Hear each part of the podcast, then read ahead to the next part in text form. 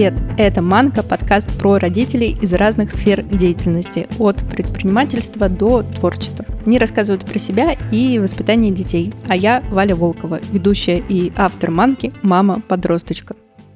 Буквально на днях записывала эпизод с гостей, которые вы уже услышите в январе. И, наконец-то, призналась, что «Манка» давно вышла за рамки подкаста про родителей. И этому пониманию вы, слушатели, тоже приложили руку, потому что вы давали и даете обратную связь на манку, на гостей, делитесь впечатлениями после прослушивания. Наконец-то я вижу комментарии из разряда «А мне эта гостья не зашла, показалась неискренней». Это в новинку. Спасибо вам большое. Так вот, сейчас себе и вам признаюсь, что я не хочу, чтобы манку у меня видели только как проект о родительстве и воспитании детей это только часть. Мне интересны и другие части. Предпринимательство, подкасты, люди, движение этих людей. И думаю, что мне пока надо побыть с этим пониманием и подумать, что дальше. И оставляю вас слушать наш диалог с Романом Тарасенко. Роман – маркетолог, консультант, спикер, писатель, автор полезных интервью на YouTube-канале и папа Вари. И вот что Варя о нем рассказывает. Мой папа добрый, он самый милый в мире. Он очень хорошо меня подкидывает. Роман, привет. Привет, Валь. Очень рада тебя видеть, и, и я вначале хочу тебе сказать большое спасибо, что ты ходишь э, не только в YouTube всякие шоу, и, э, и потому что тебя, мне кажется, привычно все-таки видеть именно, когда тебя и слышишь, и видишь, а тут, когда подкаст только в аудиоформате, я послушала еще твой выпуск э, с Никитой, будет сделано, и это офигенно. Ой, спасибо тебе большое, мне приятно. Давай, знаешь, с чего э, начну? Ты же в любом случае тоже берешь очень много интервью, общаешься тоже с разными людьми там из разных профессий, и вообще такие интересные темы вы поднимаете.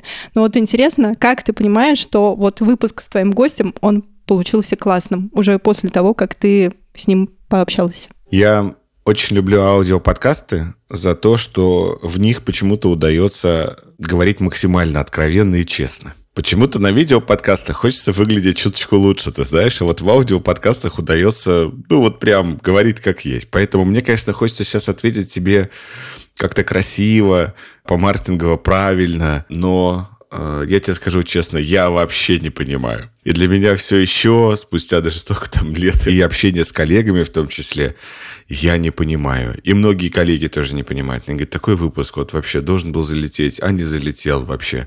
Разговор классный, поговорили хорошо. И у меня э, сложился интересный обратный критерий, что если мне кажется, что выпуск залетит, значит, он не залетит. Если мне кажется, что выпуск провальный, значит, он наоборот залетит. Ну, не то, чтобы провальный, а когда мне кажется, что ну нет, это как-то вообще, вот мы сейчас ушли в такую глубину, это точно никому не надо будет.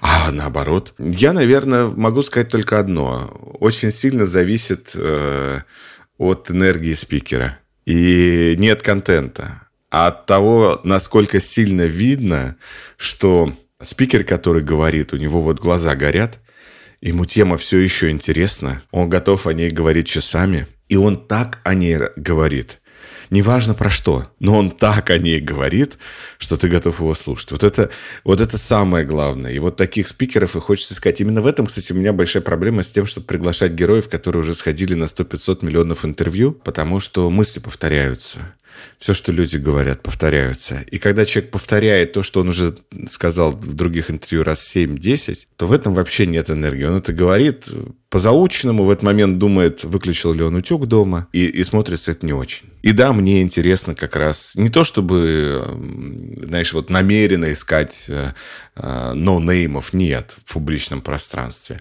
а мне интересно искать интересных людей, извините за тавтологию. И я не смотрю даже на степень раскрутки, есть они или нет. То есть для меня это не является суперважным критерием. Ну, слушай, мне кажется, это сила. Я вот когда начала получать обратную связь от э, своего подкаста, это так приятно, когда тебе человек пишет, что, блин, я послушал умного, образованного человека, и я как будто бы тоже присутствовал с вами, тоже был в этом диалоге, и, ну, это такая классная возможность, чтобы вот через вот такой диалог, вот прикоснуться и что-то для себя взять. Это, мне кажется, вообще всегда самое ценное и классно. Вот, похвалили себя. Пошли дальше. Давай про твое любимое дело. И я хочу поговорить в контексте того, ну, как ты к нему шел. Потому что, ну, вот эта вот история, когда у тебя щелкает, и у тебя, ну, со стороны кажется, что дальше-то там все идет как по маслу, ну, какой-то своей уже такой проторенной тропинкой. Но вот интересно, что у меня сложилось такое ощущение, что ты, ну, не сразу сильно понимал, кто ты и про что ты. И вот интересно про твои ощущения, каким ты себя ощущал до того, как ты влюбился в маркетинг и вообще узнал про эту сферу деятельности. Вот как это было? Ну, не, не сразу влюбился, это, конечно, мягко сказано. Ты знаешь, не сразу, точнее, понял и не сразу распробовал. Я, конечно, как и большинство советских школьников, ну, советских громко сказано, российских школьников, я даже такого слова, как маркетинг, не знал. И в школе я хотел быть адвокатом. Я не знаю почему. Престижно. Мне казалось, что, что это классно, да, знаешь, что я должен буду быть адвокатом. А потом так получилось, что близкий друг нашей семьи сказал, слушай, ты не хочешь стать химиком? Вот у меня есть химический завод, пойдем-ка работать потом ко мне. А я, ну, я и химия, мы не особо были дружны в школе, как и, наверное, 99% целым учеников а, любой школы. И я такой, ну окей, что, какая разница? То есть э, я был таким абсолютным пластилином, куда меня нагнут в ту сторону, я и буду, знаешь, двигаться. И я пошел на химика, и я отучился дальше в химическом вузе, и уже на первом курсе я понял, что ничего с меня не получится химического. То есть я это, конечно, дотяну и не брошу, хотя были мысли даже бросить, перевестись в более лайтовый вуз, потому что в моем вузе была невероятная специфика. Было очень легко поступить, было э, невероятно сложно учиться. У нас на первом курсе расформировали мою группу, потому что отчислили больше 50% студентов. И это происходило всю дорогу. То есть у нас э, поступало 600 человек, заканчивало 300. То есть это реально такая, знаешь, вот история с тем, что половина терялись в пути. И мы даже к этому как-то уже привыкли, к тому, что нормально, наверное, что такая тяжелая гонка. И я понимал, что это как-то не мое что-то. Искал параллельно себя. Пошел через классический способ найти себя через образование. И я пошел э, сначала, значит, получить еще одно образование там, по направлению менеджмент. Там я ничего про себя не понял. Потом через дорогу от моего вуза находилась Академия народного хозяйства. Я думаю, ну куда идти? Ну куда самое престижное? Надо на MBA идти. Я пошел на MBA. И Роман пошел на MBA, и там встретил преподавателя, который вел стратегический бренд-менеджмент. Его звали Дмитрий Завражнов. Упс. Просто в этот момент у Романа отключился микрофон, и я воспроизвела вам то, что он говорил. Слушаем дальше.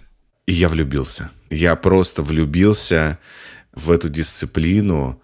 Э, знаешь, вот это бывает так, что у меня просто вот пазл какой-то сложился, и вот как в «Матрице» весь мир собрался – что я понял, что как все оно вообще устроено, работает и прочее. При том, что ну, я единственный, кто вот так вот, вот в этой дисциплине проникся, из чего можно сделать простой вывод. Во-первых, очень хорошо помогает так или иначе находить себя через процесс обучения. А второе, что только учитель.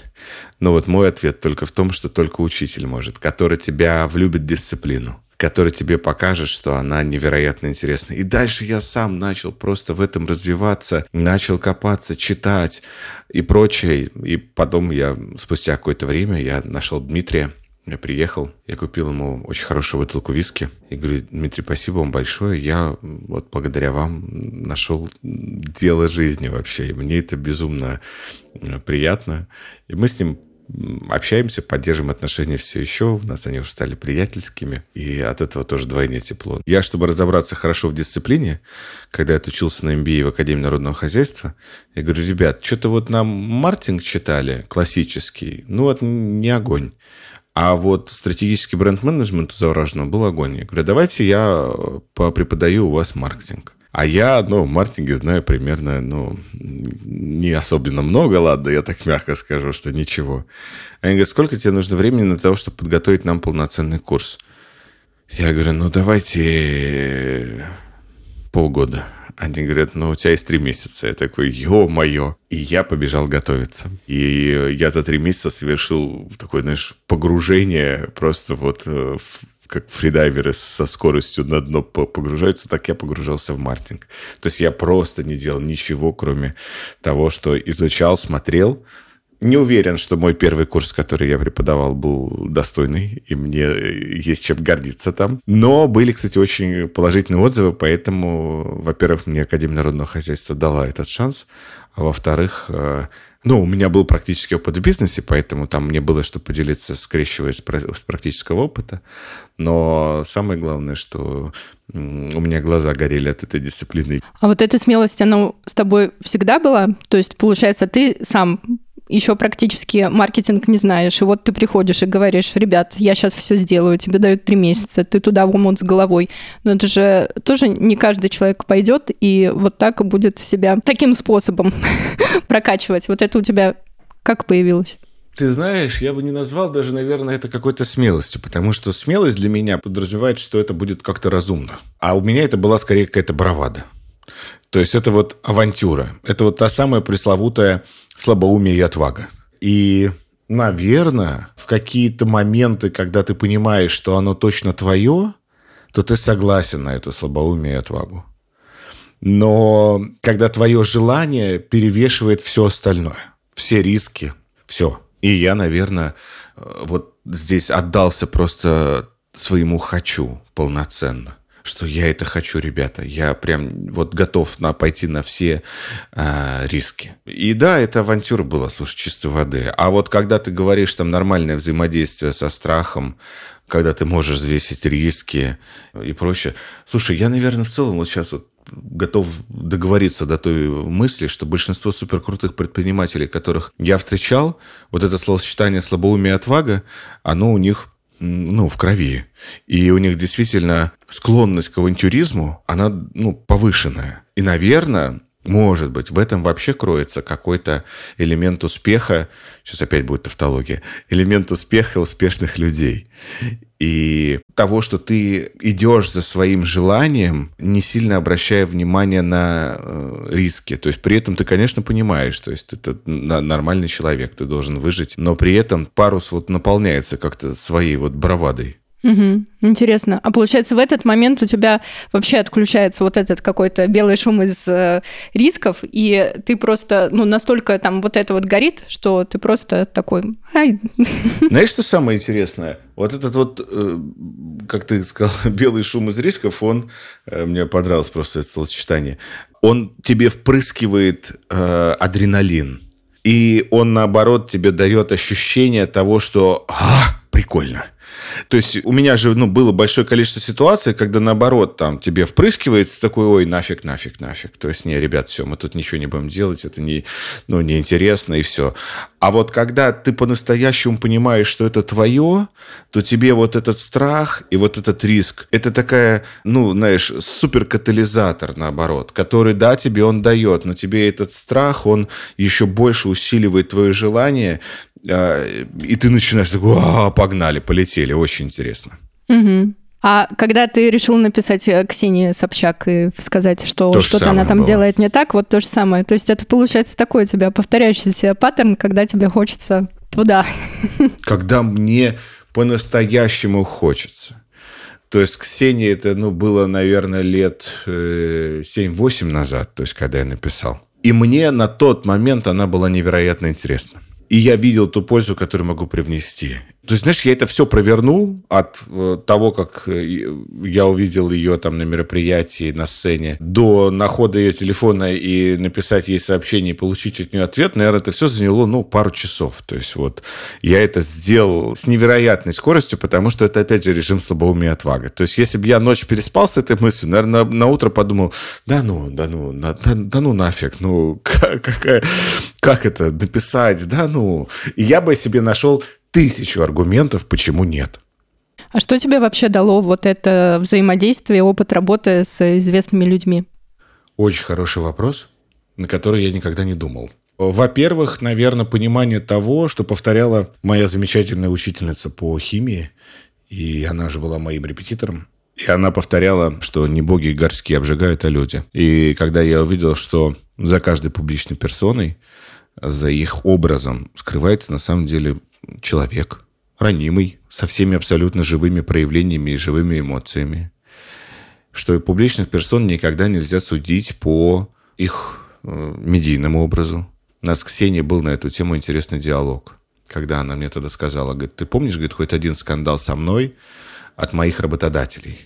В виде там телеканалов, радиостанций, там заказчиков мероприятий, чего-то еще. Я говорю, честно говоря, не помню. Она говорит, их не было. И это тоже, знаешь, вот и мы просто это обсуждали через призму того, что многие могут воспринимать как капризную, эпатажную и так далее, в, исходя из образа, но когда там вопрос касается работы и каких-то ну, финансовых составляющих, то ну, там даже близко этот вопрос не стоит. И что она выполняет там четкое обязательство. И то есть, и ты понимаешь определенную дуальность этого мира, это первое. Второе, что чем эти люди все обладают, что они идут вслед за своей мечтой, потому что это не только про публичных персон, а почему им это нравится, почему они умеют привлекать внимание людей не только за счет того, чтобы быть хорошими. То есть это особенно интересная штука, что мне были всегда просто интересны персоны, не которые, знаешь, такие вот няшные, которые прям такие вот, а, там все вот, ну, когда прямо все вот, ну, такие, такие случаются тоже персоны,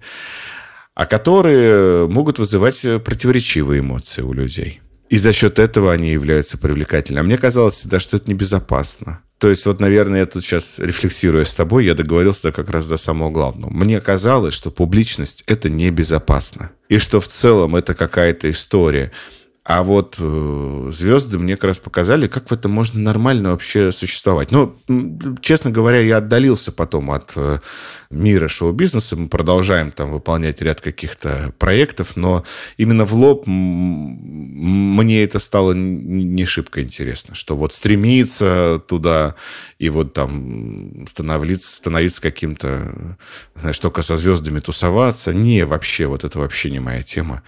И, и я дистанцировался. Давай еще такой вопрос про людей, которые, как ты говоришь, были тебе учителями. Вот я так понимаю, Игорь Ман тоже был таким да. э, учителем и проводником. И получается, вот ты э, сразу себя вот как-то направляла по этим людям, что вот к Игорю Ману я пойду, заплачу ему сначала. Меня все через деньги, да. Потом поработаю. То есть это же в любом случае про правильно понимать себя и правильно вот прям считывать то, что тебе нужно. И, ну, мне кажется, все-таки вот такая штука не всем нам доступна. И мне очень понравилась у тебя еще вот эта фраза про то, а, каким ты был в детстве, и ты у себя эту штуку заметил, что тебе нравилось выступать из детства, и, ну, вообще нравилось делиться какой-то пользой. Задавать вопросы и получать на них интересные ответы, ну, это же тоже про пользу. И вот интересно, как ты думаешь, то вот про что мы э, всегда с нами идет с детства, просто мы потом как-то это теряем или упускаем, не замечаем? Вот как ты думаешь?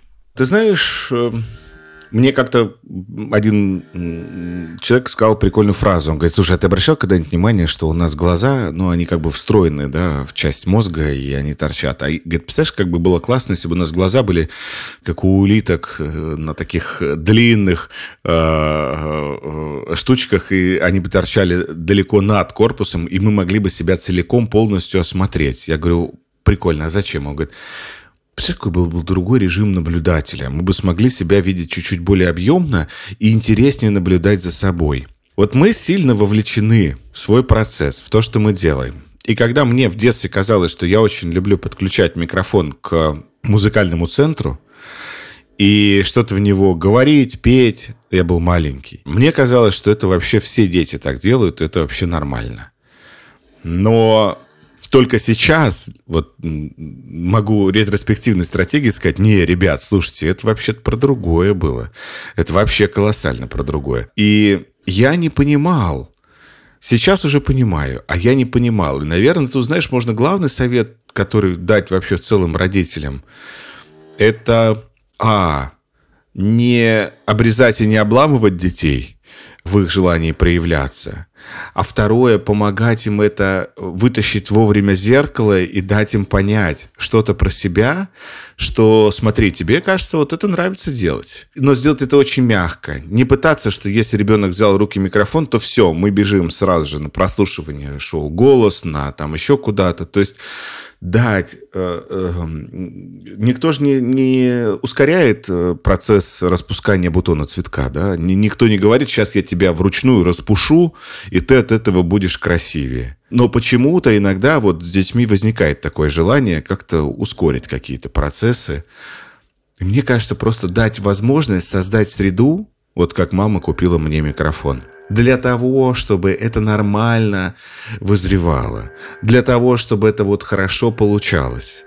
Я здесь вот э, стою ровно на этом, потому что дальше ребенок ну, пойдет сам, а ты вот затронула с Игорем Маном. Ну, к Игорю я в целом скептически относился до того момента, пока с ним не познакомился. Но когда я уже увидел, как он работает, я просто влюбился и понял, что человек мозги. И для меня в целом, ну, я люблю очень умных людей. И для меня всегда казалось, что интеллект – это главное. Не связи, не тусовка с сверхбогатыми людьми, как вот эти все пословицы, общайся с миллиардерами, станешь третьим миллиардером. Мне хотелось общаться с умными и, стать третьим умным, но умным вот в моей тоже плоскости и в понимании. То есть с учеными, там, научными деятелями мне просто, ну, я понял, что я не тяну. У меня нет усидчивости и нет такой э, любви к науке. А вот э, маркетинг для меня это в целом ключ к познанию мира.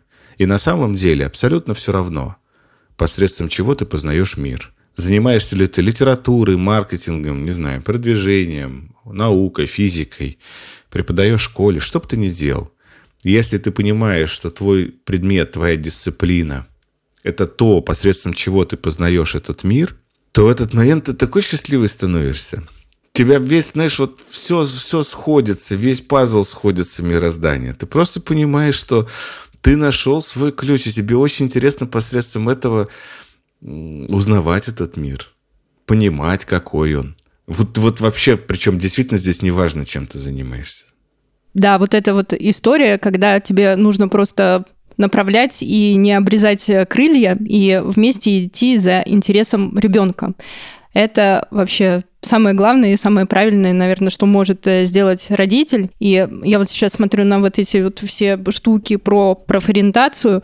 Вообще тема классная. Я вот сама понимаю, что жалко, что у меня чего-то такого не было. Я в этом плане в 16 лет что, куда, а, зачем идти, почему. И я сейчас прям переживаю, куда пойдет мой сын и как вот так направить, чтобы ему вот было интересно, и чтобы он там не терял время. И вот тоже тут ты интересно говорил, что ты не жалеешь, что ты отучился на химика, потому что это был все-таки для тебя очень крутой опыт. И мне еще Катерина Ленгольд, когда мы с ней записывались, она сказала, такую классную фразу, что ну и пускай ребенок делает ошибки, и пускай у него там не будет в начале какого-то проводника, и, может быть, он там не будет э, понимать себя, зато он потом еще больше про себя узнает и э, поймет какие-то многие вещи. Но вот тут просто так интересно, что у нас так часто бывает, что и взрослый человек там и в 20, и в 30 лет, у него нету вот этого навигатора, проводника, он там не попался на каких-то людей, которые там могли как-то его направить,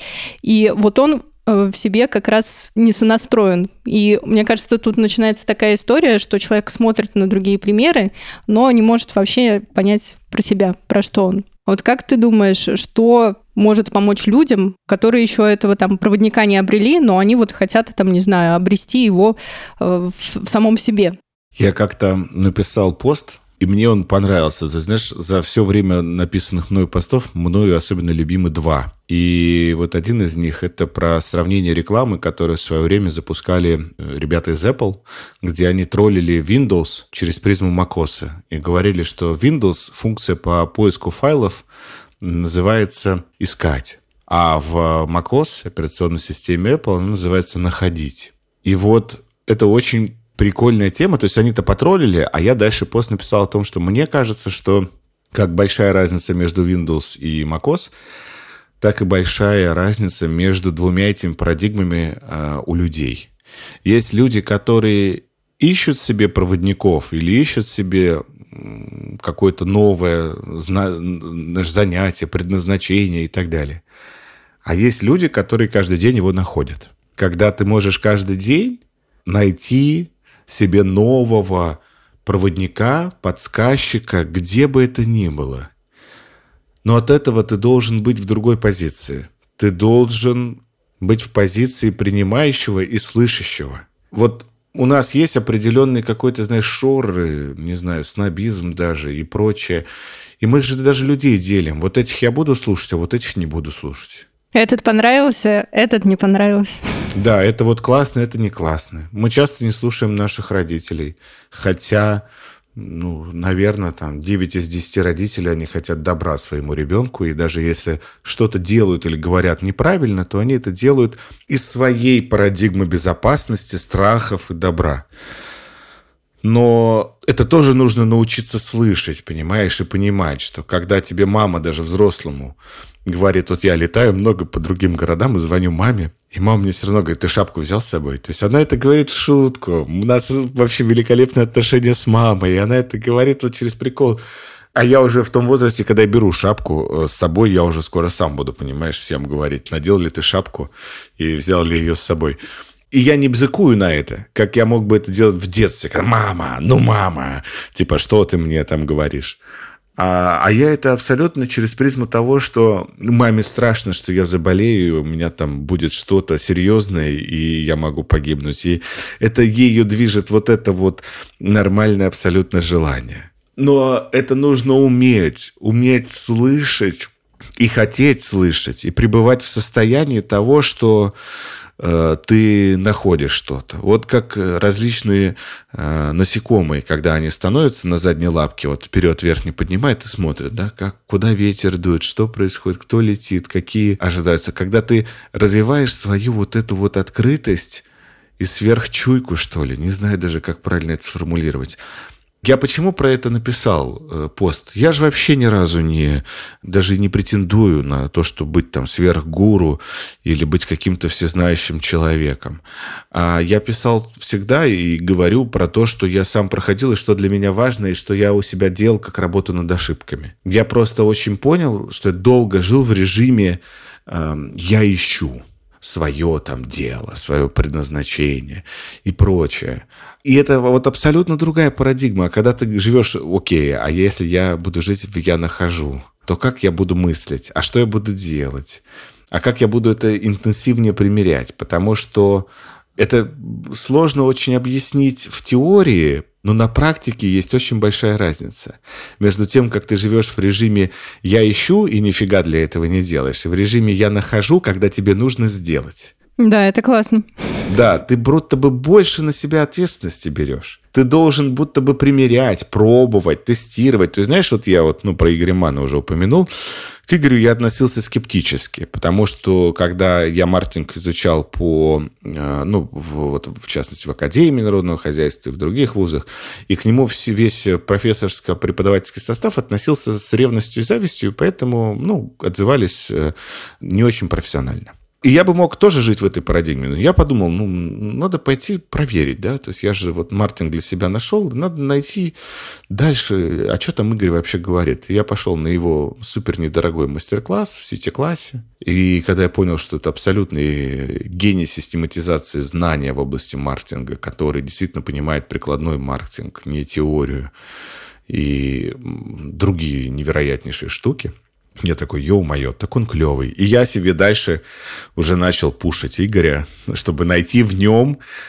человека, который меня дальше в маркетинг э, поможет провести, который даст знания и прочее. Я ему честно писал, что Игорь, я готов носить бесплатно там чемоданы, сумки, что угодно за возможность э, побыть раньше.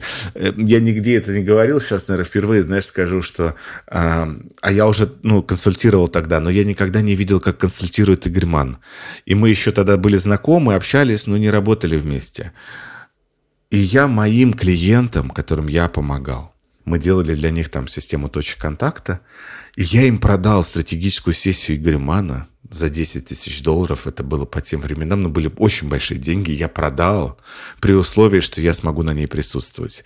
Потому что мне очень хотелось подглядеть, как работает мастер, чтобы поприсутствовать в моменте а, и увидеть, ну вот, что это. И это тоже про желание находить, понимаешь? То есть про желание находить. Это про большое жгучее любопытство. И любопытство. Это все вместе. Потому что вот, наверное, в находить как раз и есть э, вот это, знаешь, с детства, когда ты открываешь большую советскую энциклопедию, ты не знаешь, что ты там найдешь. Это же просто вот рандомно попадаешь на какие-то статьи и кайфуешь.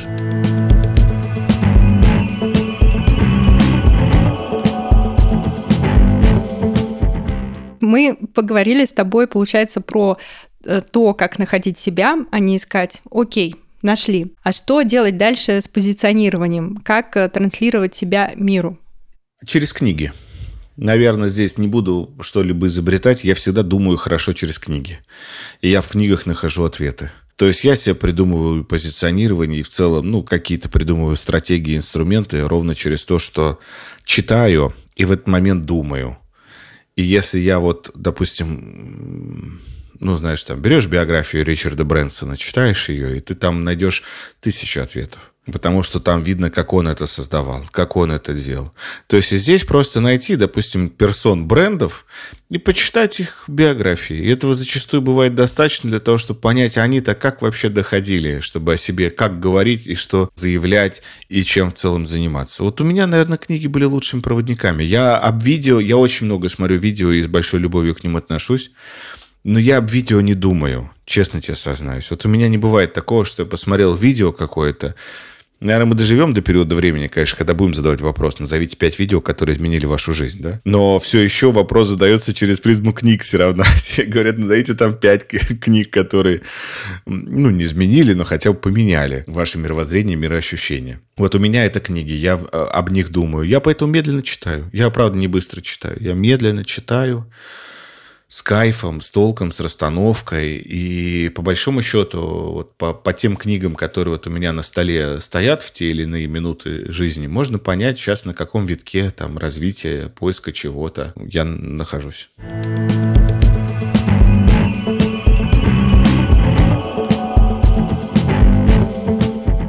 Роман, давай поговорим про родительство. Если говорить про внутреннюю ориентацию на себя, вот как думаешь и как ты делаешь, чтобы растить э, ее в дочке? Я сейчас помню, как я с ней э, впервые решил помедитировать. Э, мне нравится одно приложение, и там есть детские медитации. И мы с ней давно-давно, знаешь, это просто я включил и там, ну, для детишек это все по-другому. Там, вот твое дыхание на какие волны сейчас похоже. И, и, и так забавно было, когда моя дочь, знаешь, тогда вслух отвечала такие, они там скорее большие волны или маленькие? Так, маленькие. И это было так, знаешь, так мило. Просто я это вспоминаю сейчас. А, через то, что ей очень многое можно. И я думаю, что я огребу еще за фразу, которую я ей говорю, когда она говорит, а можно? Я говорю, Варюш, тебе можно все.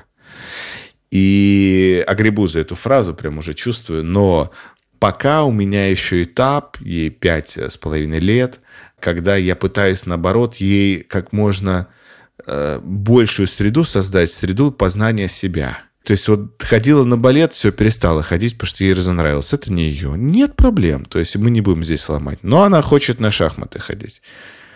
И то потому, что, да, там мальчик, который ей нравится, он играет, значит, в шахматы. Шахматы ей уже не нравятся. Я поэтому говорю, Варя, ну, все, тогда, ну, давай завязывать с шахматами. При, сейчас у нее там новый этап, да, она смесь архитектора и, и дизайнера одежды. Вот это новый этап, который я вот э, культивирую. Вот вчера она иголками что-то, значит, там из бумаги вышивала. И это было уже сильно поздно, и я сдерживал супругу для того, чтобы дать дочери заканчивать. Потому что супруге-то надо соблюсти регламенты, чтобы дочь вовремя все равно легла. Но это было вчера уже пол одиннадцатого, понимаешь, уже там все нормально, дети даже спят. И, и супруга такая, ну, алло, завязывайте все. И я сдерживал супругу для того, чтобы дочь могла это закончить. Потому что я понимал, что это важно. Вот как бы это странно ни прозвучало, то есть я готов пожертвовать сном и настроением моей супруги. да простит она меня, слушая этот подкаст во имя того, чтобы дочь завершила то, что она ну, придумала себе сотворить. Вот это тоже важная штука, чтобы она это ну, научалась завершать. Придумала себе сотворить, классно, да. Это же надо, да, сначала придумать, а потом сотворить. И вот эти два компонента, они прям, когда вместе, это огонь ну, как и все дети, она сладкоежка. Вот, понимаешь, вот вчера она, э, когда она творила, а я сидел вечером, приехал очень уставший, поздно уже приехал, и я сидел, ел сушеное манго.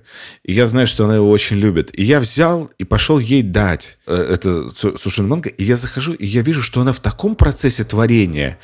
И я знаю, что она отвлечется на мое это манго и будет его есть. И я развернулся и ушел, я ей его не дал, потому что я понял, что нельзя Творца прерывать в этот момент, потому что он переключится, мы обезьянки на сладкое всегда переключаемся. И я развернулся и ушел. Это же не только про манго, это про все в целом. Вот когда ты ребенка все время сбиваешь, понимаешь, там еще что-то. Ну, не, не, не надо. Ну, ну, ну, нет, не надо. Пусть творит. Эх, творить классно. И взрослым, и детям. О, это вообще сто процентов.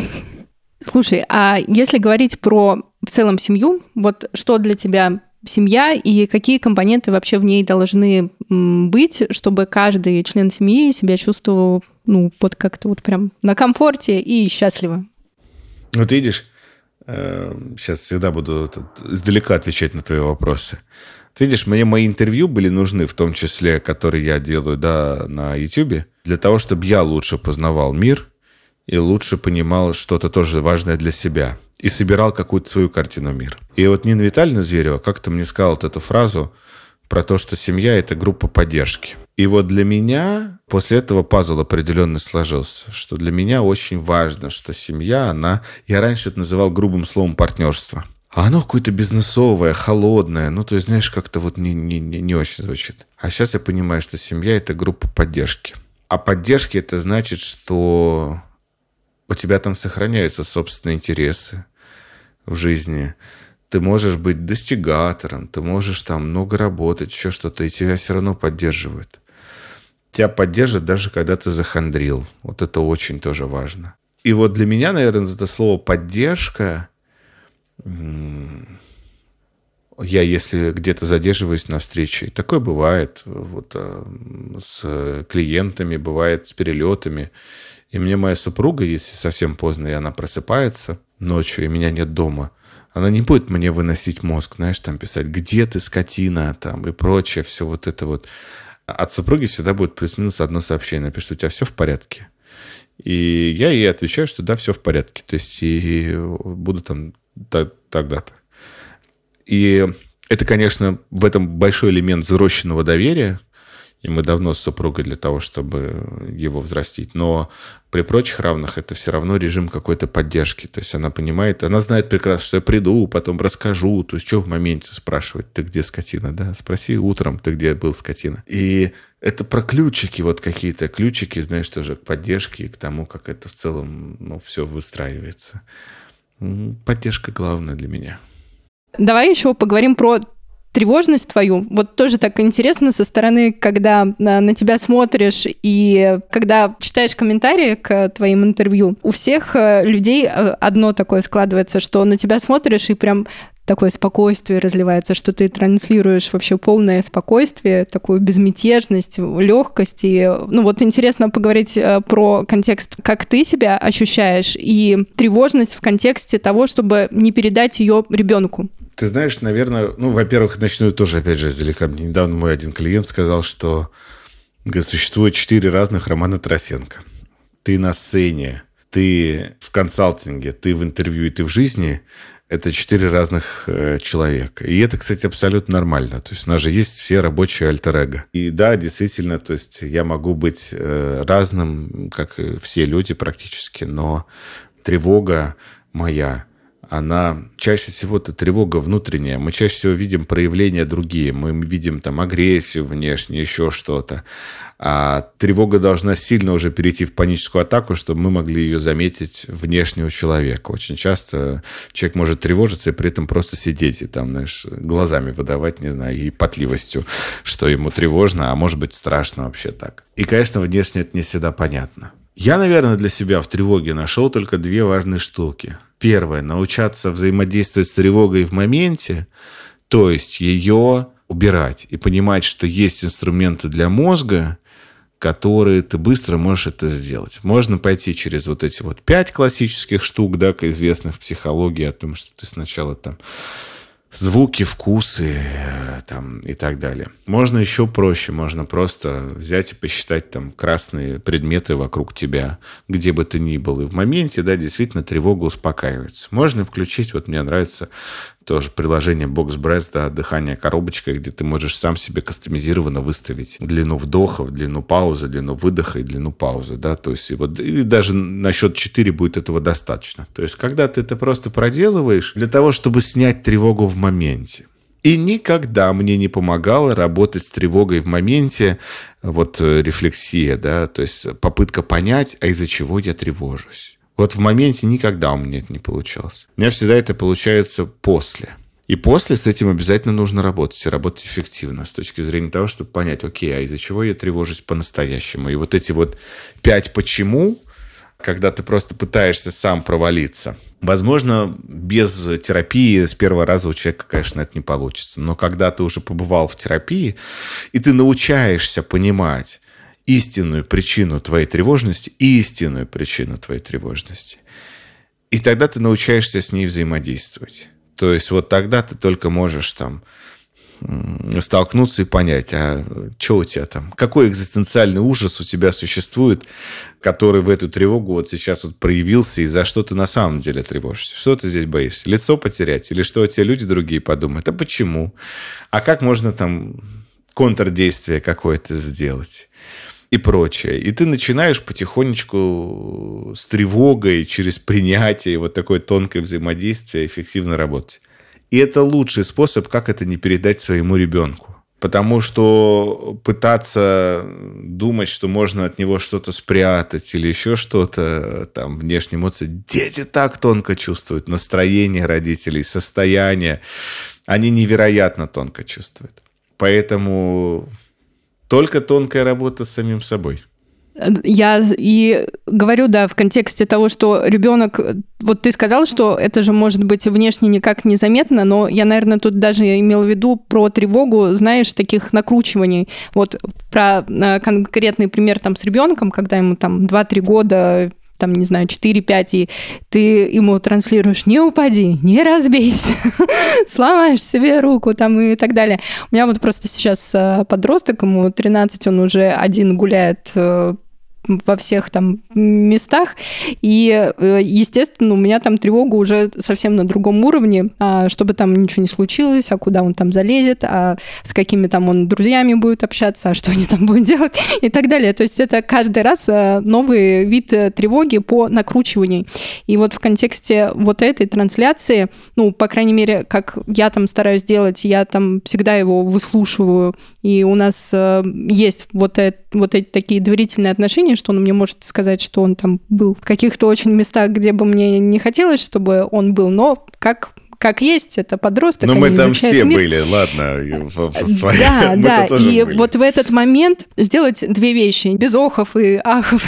и как ты мог, и э, куда ты пошел. Вот это вроде как получается. Но второй момент, когда я там ему звоню, и он там не берет э, трубку там один раз, второй раз, то все, у тебя тут сердце начинает колотиться, и ты начинаешь уже, а где ты, а где ты, господи, а что случилось?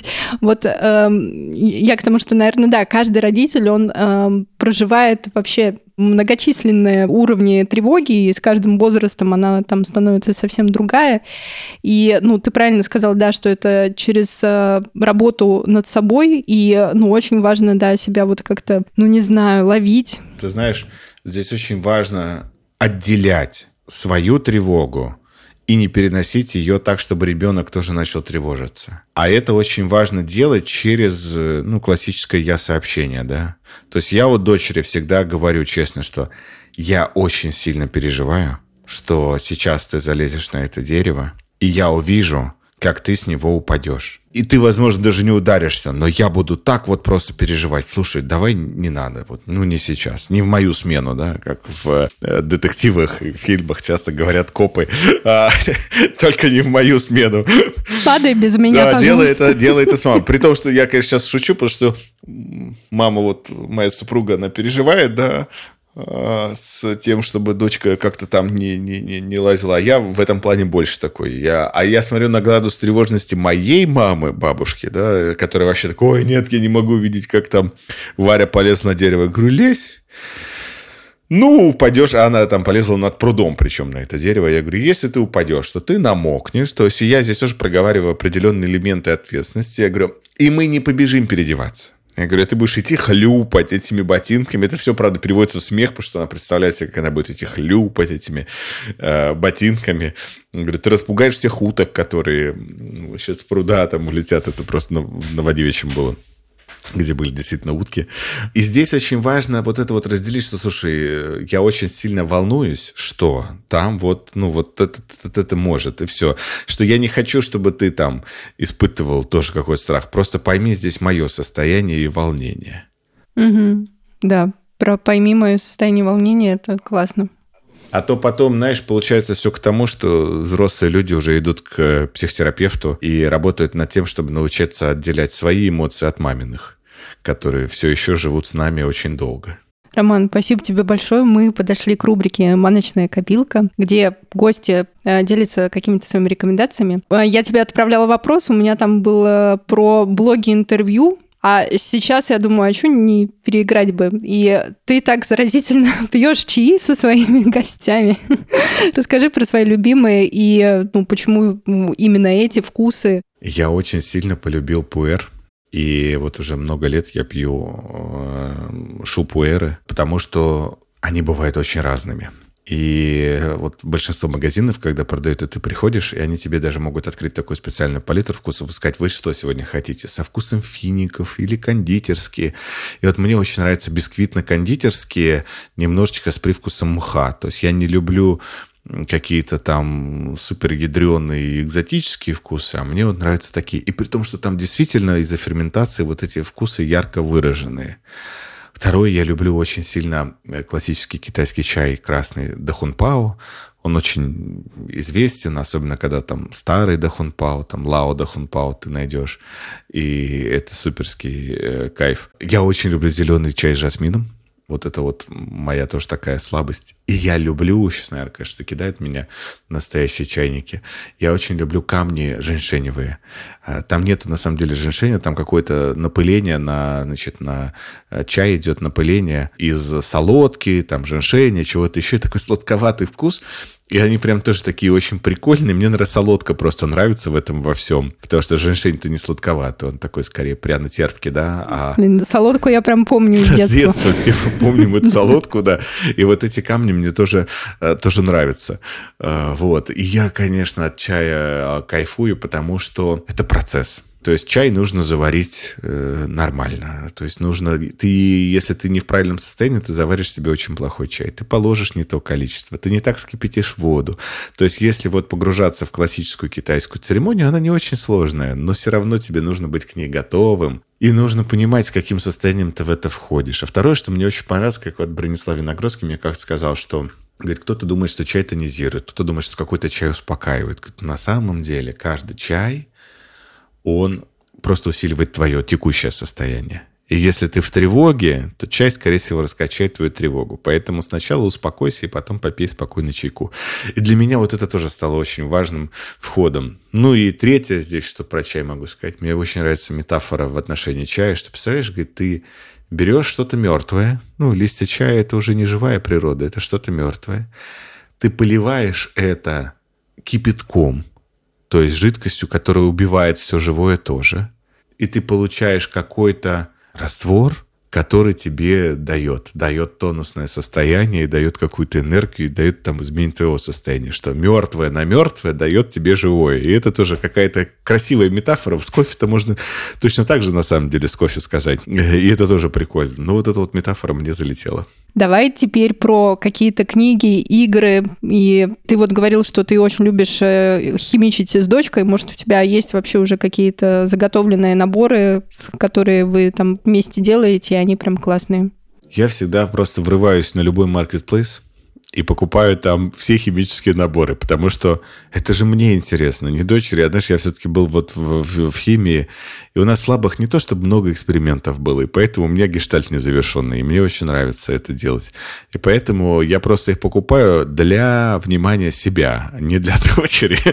И это просто совместный интертеймент. И ей прикольно, и мне прикольно. Поэтому, конечно, ничего здесь специально какого-то заготовленного нет, но это любопытная штука, с которой мне нравится взаимодействовать. Это тоже вот важный да, совет. Еще во взаимодействии с ребенком не то, что там ребенку нравится, а увлекай то, что тебе интересно, и просто находи совместные да, точки соприкосновения. А вот в отношении книг, э, здесь, наверное, чуточку сложнее, потому что я каждый раз, когда мне говорят, там, какие главные книги, я... С дочкой. Вот что у тебя дочка любит? Дочка любит Гарри Поттера, несмотря на то, что она маленькая, но все равно, понимаешь, и э, Гарри Поттер это топчик. И любимая книжка у нее э, «Большой страшный лис». Это такой комикс юмористический, абсолютно юмористический комикс, при том, что с таким юмором, ну, таким прям взрословатым, я хочу сказать. Но ей почему-то нравится и очень здорово заходит. А у меня любимая серия с ней, но она когда маленькая была, сейчас ей уже эти книги кажется неинтересные. Это книга про японских мышей, это серия книг про мышат, 16 мышей там, и вот с ними постоянно что-то происходит. Она невероятно красиво просто нарисована. И там такая японская милота, знаешь, то есть там, когда большая семья, они все собираются, делают там лепешки, и, и как-то у них все так дружно и красиво, и уютно, и показывается какое-то взаимоотношение. Ну, короче, вот, вот, вот, вот, вот, вот это вот. И ей безумно это нравилось, сейчас просто она, конечно же, выросла из этих книжек. О, классно. Я помню, когда у меня сын был маленький, я просто как дорвалась до этой детской книжной литературы. Там такие классные иллюстрации.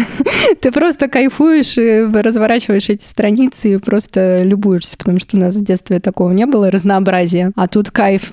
Роман, в чем твоя родительская сила? В умении понимать. В умении понимать и создавать, знаешь, вот э, создавать принимающий контекст с тем, чтобы дочь понимала, что со мной можно делиться. Вот, наверное, вот в этом. В том, что я ее готов понимать, принимать э, в любых обстоятельствах, в любом состоянии. Здорово. Спасибо тебе большое. Стойте, не расходитесь. Спасибо вам, что послушали выпуск. Честно, это было волнительно записать выпуск с Романом, потому что он уже 100 тысяч раз дал интервью и обсудил все со всеми. Будет очень ценно, если вы расскажете, как вам наша беседа. Вы можете это сделать в моем телеграм-канале, ссылка в описании выпуска. Там же публикуются все рекомендации гостей из рубрики «Маночная копилка». Что еще можно сделать? В Apple Podcasts пишите отзыв, ставьте звезды. Если вы слушаете манку в Яндекс Музыке, то отзыв там оставить нельзя, но можно поставить лайк и таким образом подписаться на манку. Ну и до встречи в следующем выпуске. Пока. Thank you.